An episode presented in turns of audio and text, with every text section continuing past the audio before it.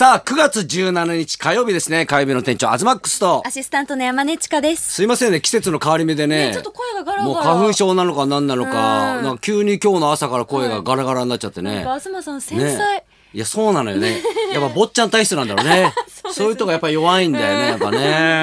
免疫力が、ね。そうですか、なんか最近なんかありました？私ですか、ええええあのまあ大相撲場所中ですけれども、はい。はいはい吉風関、ええ。もうベテランの今37歳でしたか、うんうんうん。が引退をそうか、わだから若くしてじゃないんだよね。そうなんですよ37ねってお相撲さんで言うとね。ただそれをその土俵の上で終わりというわけではなく、その地元の大分の合宿中に、その地元の PR はいはい。でキャニキャニオニングキャニオニングってなんか？アウトドアなんか川を下るんですけど、はい。はいはい。なんかロープでこうはい下っていったりとか、飛び込んだりとか、はいはい。こうしながらするものをその PR でしていた時に、はいこう膝をガッと重傷あ、靭帯を切ってしまって、はいはい。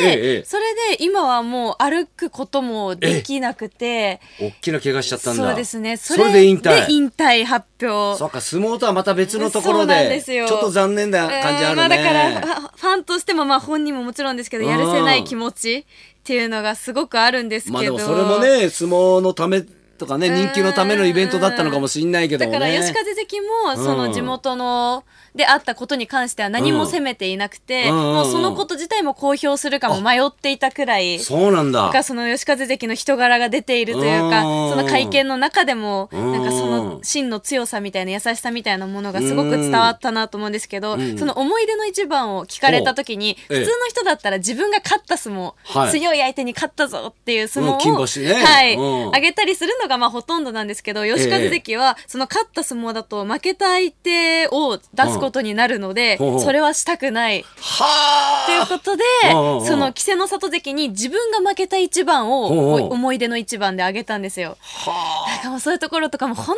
当に性格がいいなって。あ。なんかお相撲さんってさ、はい。やっぱほらぽっちゃりしてるしさ優しそうっていうイメージあるじゃんやっぱさ、はい本当になんか人が良くないとはいなんか、そう上まで強くなれないとか上までいかない感じするよね。ですしなんか唯一私がお姫様抱っこをしてもらった歴ほうほうほう関取だったんですよ。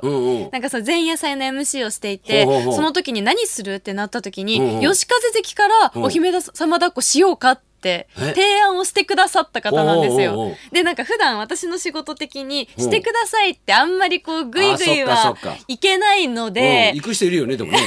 まあいますけど、まあ、私の場合はそう解説とかもやらせてもらったりとあかしてしまっているので、なるべくそういうキャーみたいな感じでうんあれでもは、い縁起いいんじゃないの？ああいうの。やもちろんもちろん。なんかお姫様赤ちゃんなんかね抱っこしてもはいらうといいとか言うし。企画もあるん赤ちゃん抱っこもあるし、お姫様抱っこの企画も両国でやったりしてるんですけど、まあ仕事柄それには行けなかったんですけど、うんうん。なんかそれでできたことがすごく思い出に残っているので、ねえ。まあ寂しさもあり。これからでもどうするんですかね？でも引退してまだ若いからね。でもあの親方、うん。もう親方株を持っているのあでーその親方になって指導に当たるということで、まあ、うん吉風関みたいな関取をうん。出してもらえると、うん。ね、かもうさらに土俵が湧いて。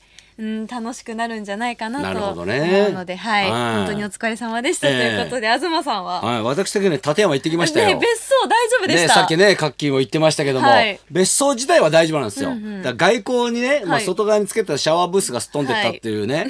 で、あのね、ネットニュースになってたんですよね、それがね。なりましたね。なんかその、シャワーブースがはい壊れて、なんかその、別荘が大変なことになってるみたいな。で、あの、植樹したオリーブの木もどっか行っちゃったみたいな。で、なんかあのニュースでね、そういうはいネットニュースで見ると、オリーブの木もなんかすっごい木がさ、飛んでったみたいなね、うん感じで、植樹っつっても50センチぐらいのちっちゃい、ね。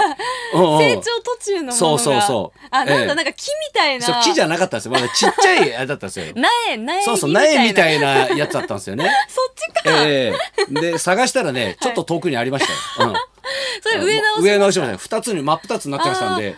二本に、だからオリーブの木うん今うん、二本になりましたけどね。まあでもそれでね、育ちそうですけど。ねえ、まあ、いや、だけどね、あの、現場行ってきたんですよ。うん。これちょっとシャレになんなくて、はい。本当にね、なんだろう、まあ、うちのところもずっと停電が続いてたんですよね。で、まだずっと仕事で僕もね、向こう行けてなかったんで、はい。とにかく何が必要かって、まだ電気も通ってない。ね。で、あと結構断水してる地域があったんですよ。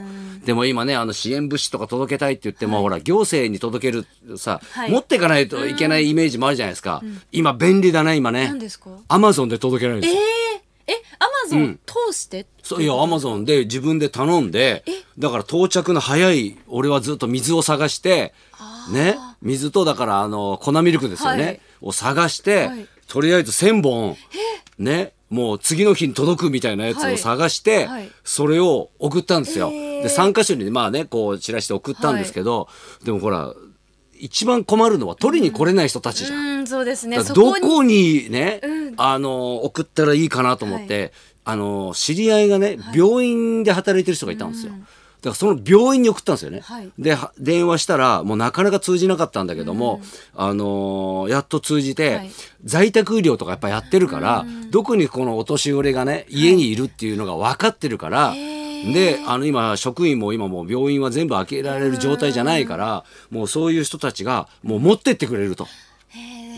ということでだからあの取りに来れない人たちとか、はい。そういう人たちに渡してくれっつってでもう最初にそれ送っといたんですよ。はい。でこの間土曜日の夜にあのまず行って、はい。でまあだから次の日の朝ですよね、はい。でいろいろ避難所だとか、そういうとここう回って、でまた夜にね、あの買っといたんですよ。いっぱいいろいろ。水また買って、カップ麺とかもなんかスーパーで150個ぐらい買い占めて、はい。で後輩と2人ではい。行ったんですけど、はい。でまああのブルーシートの数がもう半端ないっていうんですじゃあか。現状まだまだ。でみんなすごいのが、あのーやっぱ本当声かけ合ってね、はい。みんななんかすごい手伝ってやってるんですよ。で俺とかほら水持ってくじゃないですか。はい。そうすると水足りてますかって言うと、うちは足りてるから他持ってってやってとか、自分たちも被災してんだけど、やっぱ自分たちも分かってんですよね、あれね。他もっとねどの地域がもうちょっと困ってるからっつって、じゃあどこ行ったらいいですかって、じゃあ白浜の方行ってくれとか言って、でそっちに行ってね、はい。荷物を下ろしてきたりとか、でまあその最後の最後は、はい。そのブルーシートとかもそのなんかね俺の知り合いもね、はい。家の屋根がちょっと壊れちゃったって言ってて、かけるって言ってたんですよ、はい。でちょっと状況を見に行こうってなって、はい。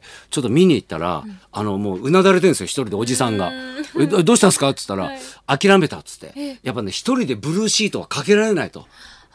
やっぱりほらあのやっぱね気持ち的にははい。体も動くし若いから、まだ50代の人よ、ねそんなブルーシートかけられると思ったけど、やっぱ風があるし持ってかれるしそのブルーシートを屋根に上げるっていうだから自分が上がるわけいかないから、だからねあの紐をさボールにくっつけてね、投げて。ひ投げて紐を端っこをくくりつけて、はい。それ紐で引っ張り上げようとしたらしいんだけど、おじさんだから元野球部だったんだけど、はい。でいけると思ったんだけど、あのボールがまず投げられないと。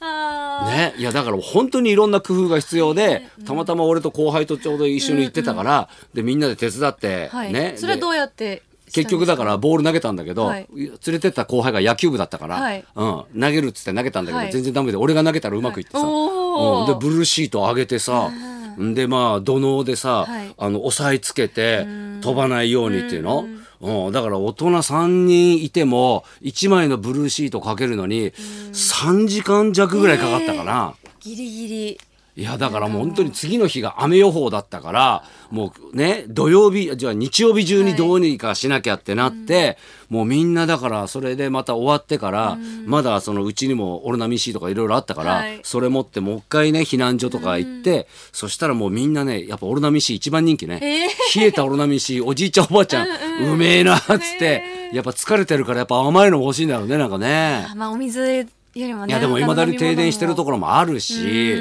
であのねもう本当にね自衛隊もねいろんなとこから来てた。はい。でやっぱ電力会社も、はい。もうみんな制服見ると、東北電力って書いてあったりとか、もういろんなところから。全然違うところから。そうそうそうそうそう、ね、だから初動が遅かったとはいえねみんな本当一生懸命やってるからねだからもうね今日はだから晴れてるけど、はいまたちょっと天気の方も気になるので冷えてね。くるとねうん心配になりますがちょっとねみんなでねあの頑張ってねねちょっと助け合いしていただきたいなと思いますね。はいねそれではそろそろ参りましょうか。はい、今日はですね、やさぐれキャラで大注目です。お笑いコンビ、納言が生登場です。東貴博と山根千佳のラジオビラジオビバリーヒルズ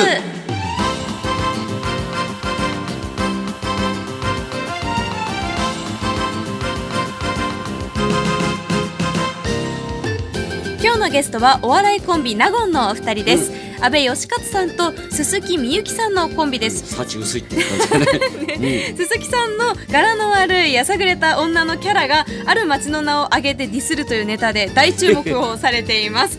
納言この後12時からの登場です、今日は生でネタやってくれるそうなんでね。はい楽しみですね。そんなこんなでじゃあ今日も1時まで生放送。